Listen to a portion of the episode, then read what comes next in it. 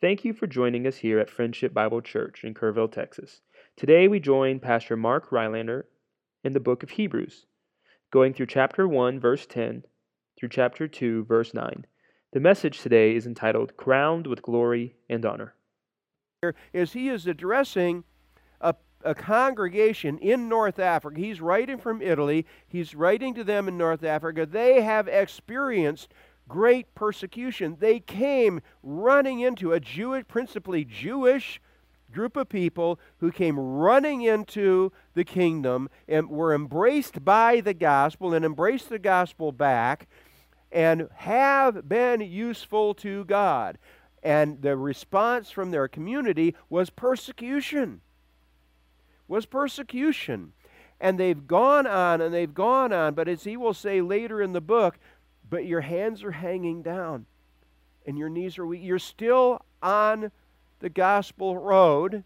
You're still running the course, but your side hurts.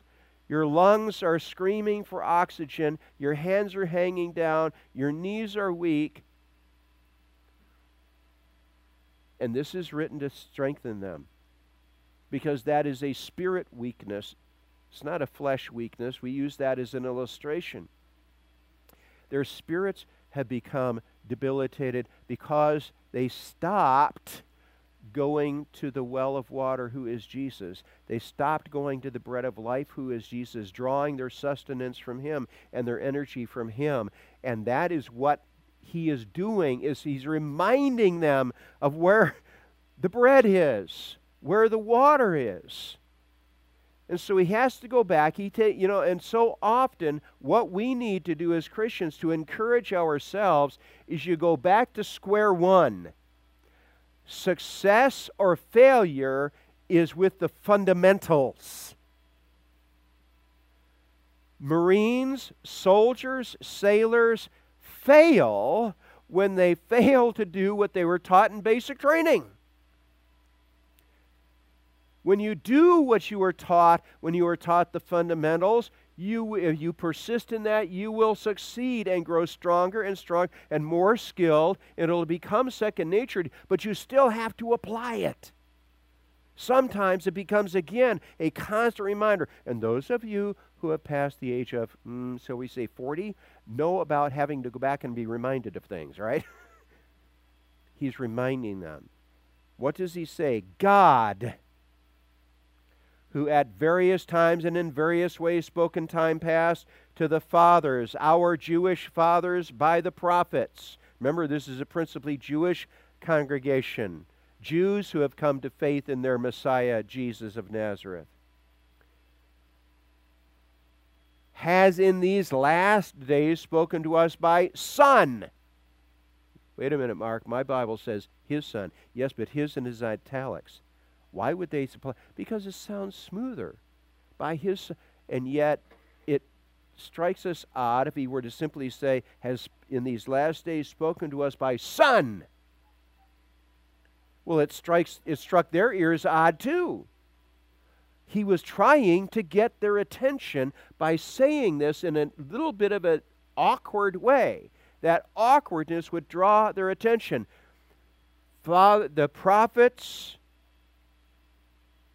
of the Old Testament, wonderful as they were, they weren't Son. What revelation do you have? The Son, S O N, revelation. The apostles and New Testament prophets who brought to you the message of the gospel saw God the Son, who said, He who has seen me has seen the Father. Which of you accuses me of sin? Pontius Pilate, who sent him to the cross, said, I find no evil, no fault in this just man, a pagan judge. We saw the Son. We had a revelation not written, but visual before us walking around, breathing, speaking, doing, healing, raising the dead, cleansing lepers, speaking truth. Whom he, God the Father, has appointed heir of all things. Everything has come into his hands. Everything has come into his hands. Through whom also he, God the Father, made the worlds. Jesus is the speaker in Genesis chapter 1. And God said, and God said, and God said, and God said, as John says in John 1 1, in the beginning was the Word, the speaker, and the speaker was with God. The Word was with God, face to face with God. And in the Greek text, this is the word order, and God was the Word, the speaker. And all things were made by Him. Jesus is none other than the fellow speaking in Genesis 1, setting everything in order and filling the order with life and we saw him.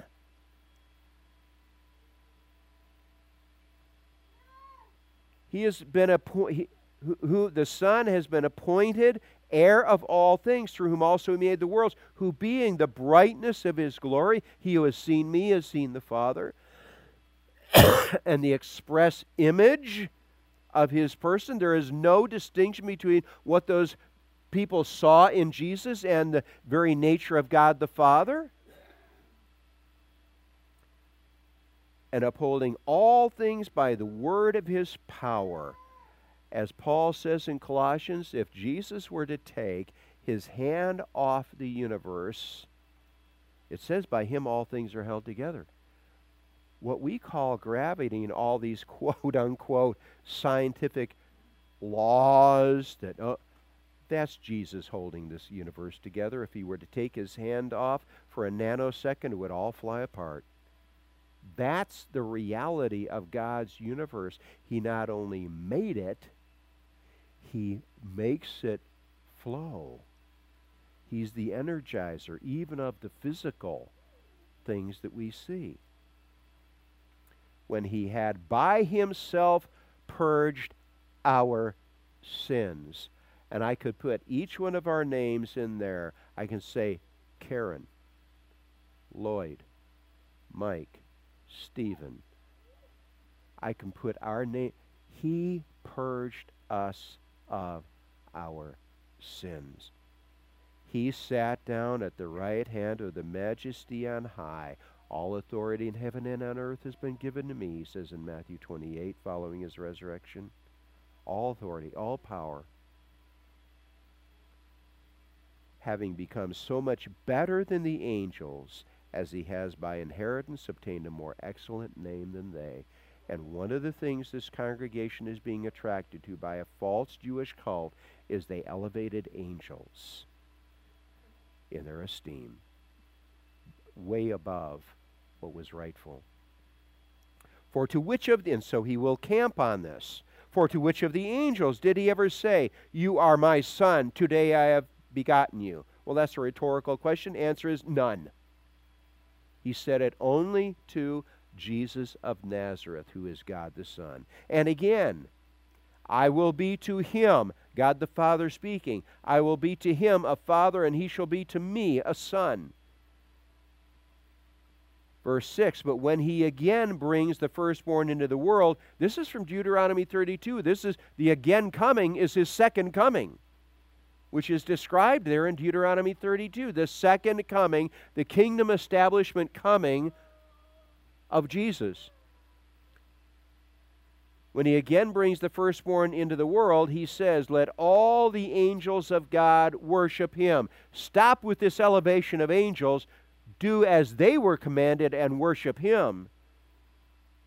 And of the angels, he says, who makes his angels spirits. Little breaths, winds, this pneuma. He how substantial are they? As substantial as the breath, as the wind, as the spirits, and his ministers is a flame of fire, which ultimately goes out, can be blown out. But to the Son, he says, in a stark contrast to that. Your throne, O God. To the Son, he says, Your throne, O God, is forever and ever. A scepter of righteousness is the scepter of your kingdom. Righteousness, when you read the word righteousness in both the Old and New Testaments, think skill. God is a righteous God, meaning he does everything with perfect skill. A scepter of righteousness is the scepter of your kingdom. You will a word you will never hear, expression you will never hear from heaven is oops. It doesn't happen. God never makes a mistake. Jesus, God the Son, who has taken authority, never makes a mistake. A scepter of righteousness, as you express your authority, it is done with perfect skill. Righteousness is the scepter of your kingdom. You have loved righteousness. You have loved the walking in a proper way in, in line with God's holiness and hated lawlessness. Therefore, God, your God, therefore, God the Son, your God, God the Father, has anointed you. Jesus, upon the event of having been baptized by John the Baptist, John, the testimony of John the Baptist, when Jesus came up, oh, he heard a voice from heaven saying, This is my beloved Son, in whom I am well pleased. And he saw the Holy Spirit descend upon Jesus in the form of a dove. Well, what is the term Christ or Mashiach, Messiah mean? It means anointed one. Well, olive oil is an emblem of God the Holy Spirit. And so for David and so forth, when David was anointed to be king of Israel, he, Samuel the prophet put olive oil on him. But also, God the Holy Spirit, this is invisible, left King Saul and came upon David. Now, Jesus had the visual. There's no step, statement that Samuel saw the Holy Spirit descend upon David. But John the Baptist, by the way, do this on your own do a comparative study of the life of Samuel and the life of John the Baptist. You will be amazed at how they track. John the Baptist saw the emblem of the Holy Spirit, the dove, descend upon Jesus.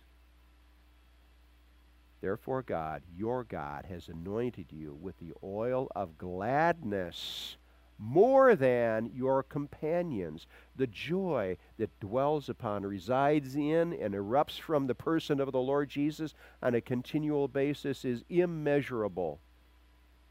And, verse 10, you, Lord. This, but to the Son, he says, verse 8, dot, dot, dot, dot, dot, dot, dot, verse 10, you, Lord.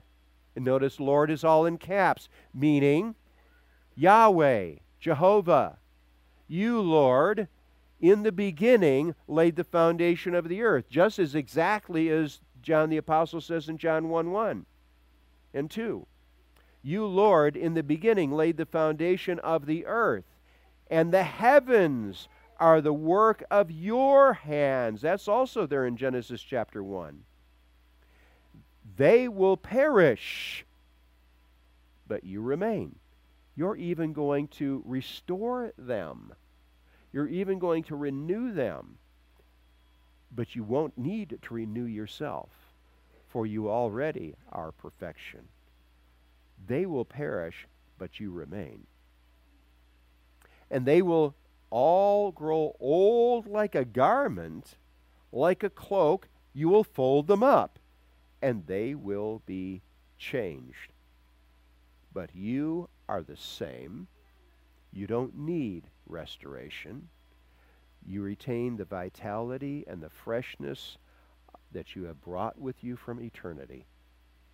This is the eternally fresh, clean, wonderful God.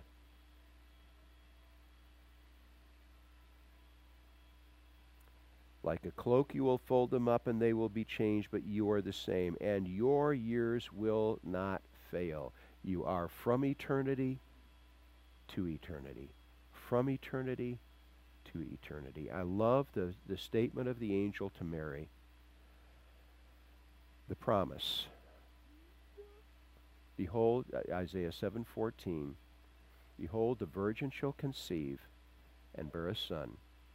You shall call his name Emmanuel, and the, God with us. And there is the promise made in Micah. O Bethlehem, Ephrathah, though you are small among all the villages of Judah, from out of you shall come forth the one to be ruler among my people. Now, this is my parentheses. Oh, but you're not his true point of origin. Whose goings forth are from of old, even from everlasting. He's the everlasting God.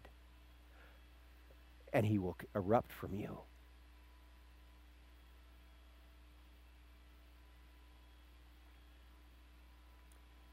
And your years will not fail. You are from everlasting to everlasting. But to which of the angels has he ever said, Sit at my right hand till I make your enemies your footstool? Answer, none. He has said it only to his Son. Are they not all ministering spirits sent forth to minister for those who will inherit salvation? Do not elevate the angels to anything that even approaches a status of worship. Respect? Absolutely. They are God's creatures and they are God's servants, but don't you dare take them past that line of due respect. And just this morning, as we were uh, studying the book of Jude, we even find Michael the archangel defending the body, the dead body of Moses on Mount Pisgah, which Satan has come wanting to destroy it. And even Michael the archangel, meaning ruling angel, doesn't say, I rebuke you to Lucifer. He says, The Lord rebuke you. The Lord rebuke you. Are they not all ministering spirits sent forth to minister for those who will inherit salvation? Those angels, and let me tell you something, folks. Angels are pretty visually impressive, from what I gather. Very impressive.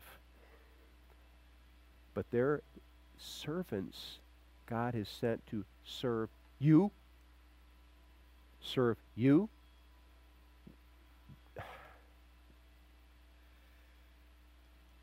Really, Lord? You have so elevated me that I am in the place now where angels are my you've sent them to serve me? Yeah, how is that? Because I am sharing my status with you.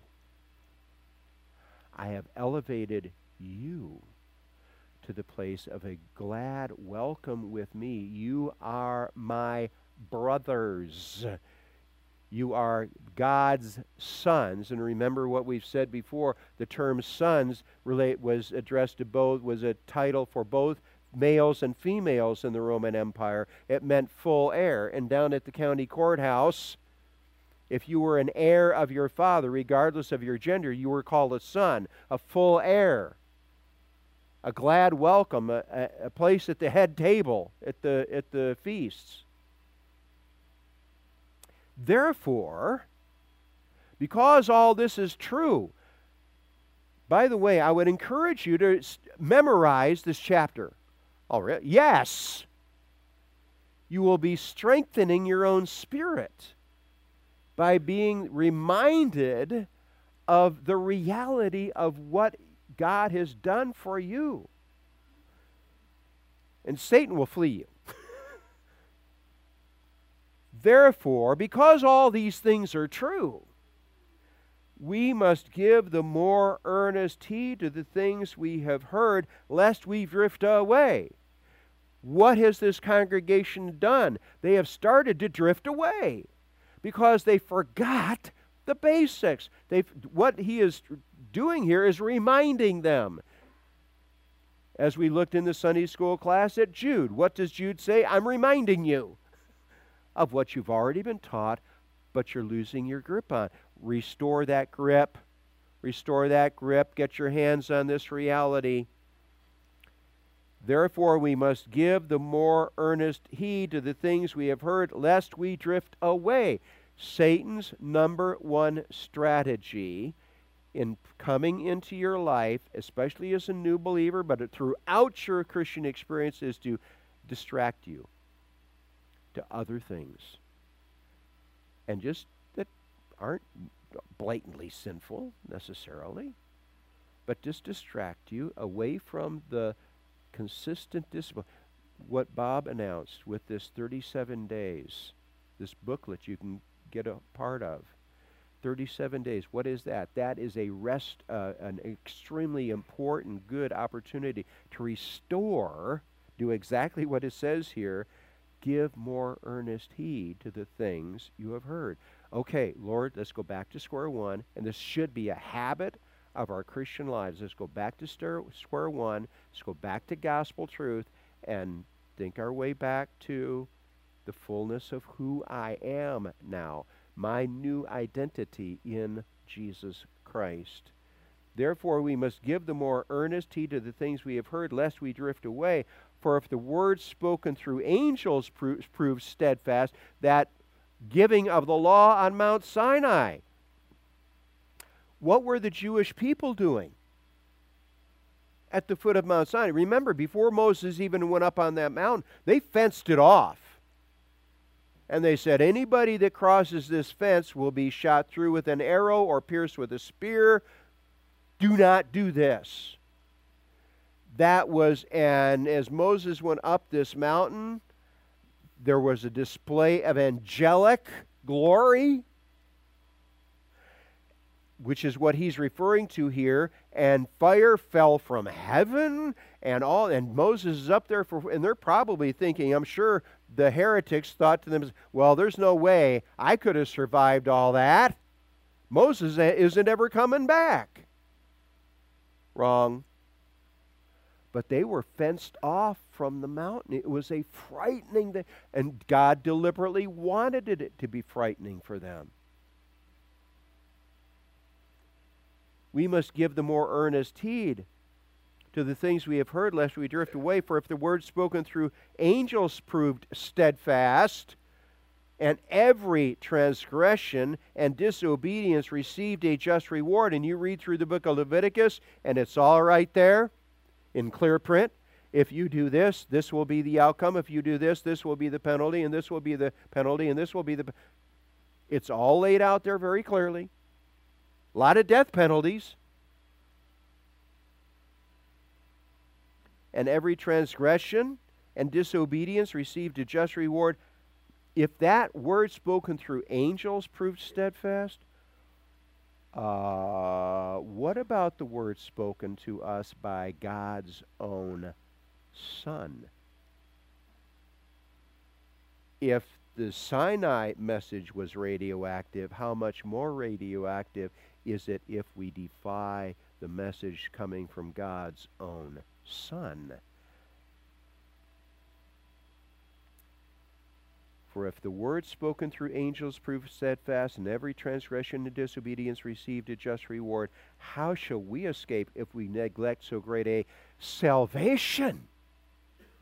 Not a message that brought condemnation to us. By the way, we know from Galatians, we know from Hebrews, we know from Romans, the purpose of the law of Moses, the purpose of the Ten Commandments was a diagnostic tool to tell us how sick and sinful and wicked we were so we would run to Jesus for mercy. And get it. And get it. It was a diagnostic tool. The Jewish people turned the law into a prescription instead of a diagnosis. No, it's a diagnosis, the prescription, even in the days of Moses and long before the days of Moses. What is it that Job 19:25 says about 5 or 600 years before Moses came down off that mountain? I know that my redeemer lives and shall stand upon the earth. And though after my flesh worms destroy this body, still from within my flesh I will see God. That's about 600 years pre Mount Sinai.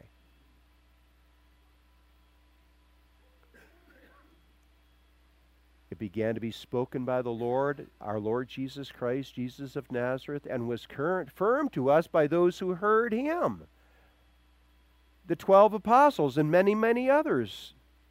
God also bearing witness both with signs and wonders with various miracles and gifts of the Holy Spirit according to his own will. You read through the gospel accounts, and Jesus is doing one miracle, one sign after another, after another. Those things weren't just done for their own sake, they were done to be proofs of who he was declaring himself to be and what he would accomplish for us on the cross. You know, if Jesus had done nothing but get crucified, uh, okay, we don't know how many, probably millions of people were crucified. Why would we expect that crucifixion to have any more benefit to us than anybody else's? Answer because he demonstrated the purity of his person and the power of his person, the reality of his place in God's kingdom. He is God the Son true God of true God, true man of true man, joined together in one person, Nicene Creed, getting it exactly right, carrying the burden of our sin on the cross,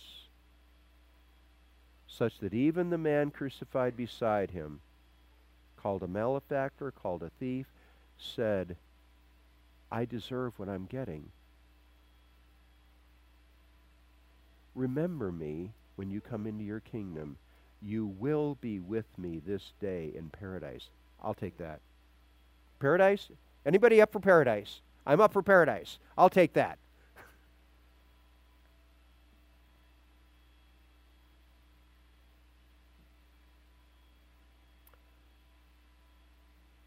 For he has not put the world to come, of which we speak in, in subjection to angels, but one testified in a certain place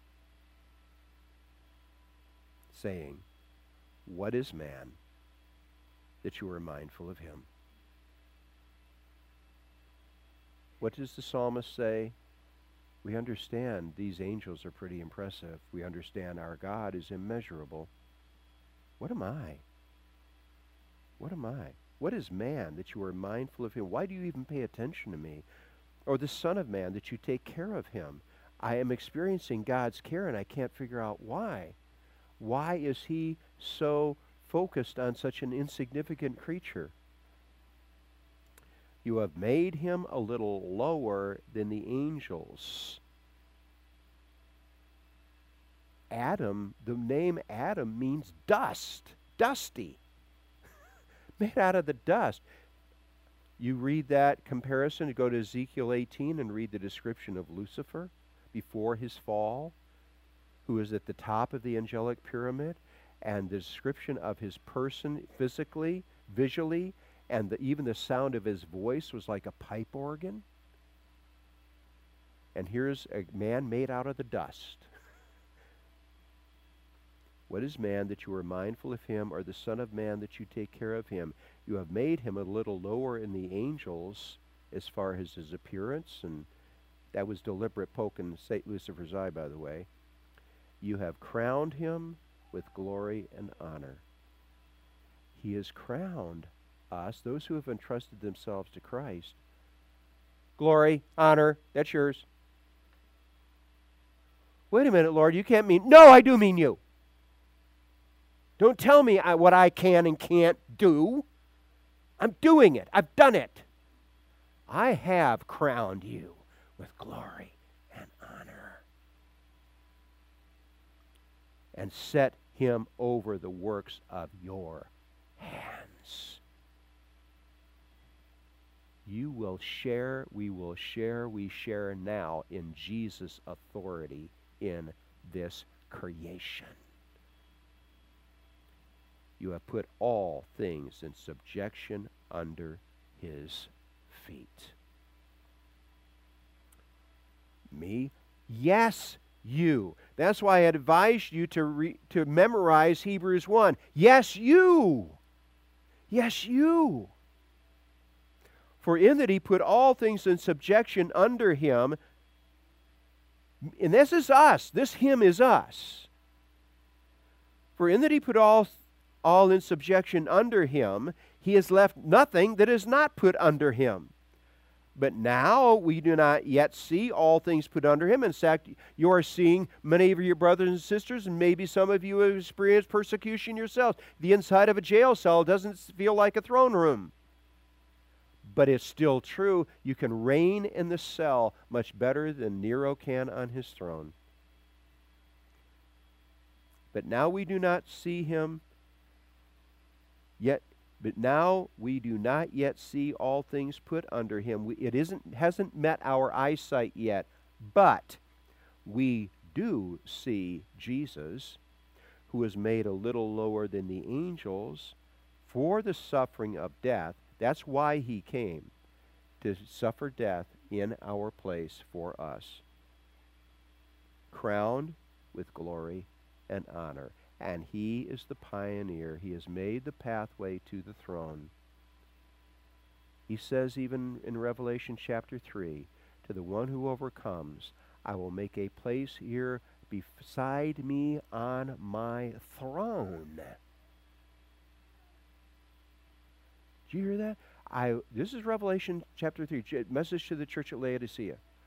I've made a place beside me here on my throne, just as the Father made for me because of my overcoming, my prevailing.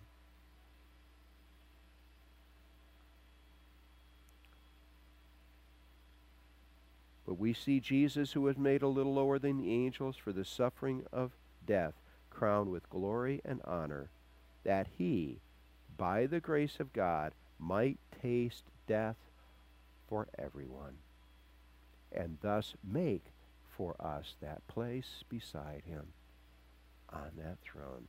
He's broken Satan's power and he's elevate us. Don't let anybody distract you away from that.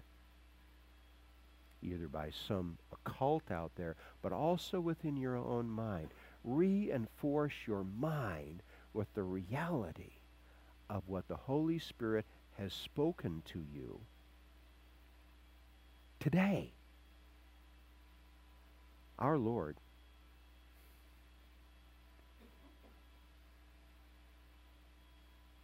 The title of this message Crowned with Glory and Honor. That is true not only of you, our Lord Jesus, but it is your purpose for every one of those who have cast themselves upon your mercy and grace that we too will find a place beside you on your throne as we prevail, as we press forward, as we move forward. A place beside you on your throne in kingdom glory to come. In Jesus' name, we ask that you would not let us forget what the Holy Spirit said to us today. And all God's people said, Amen.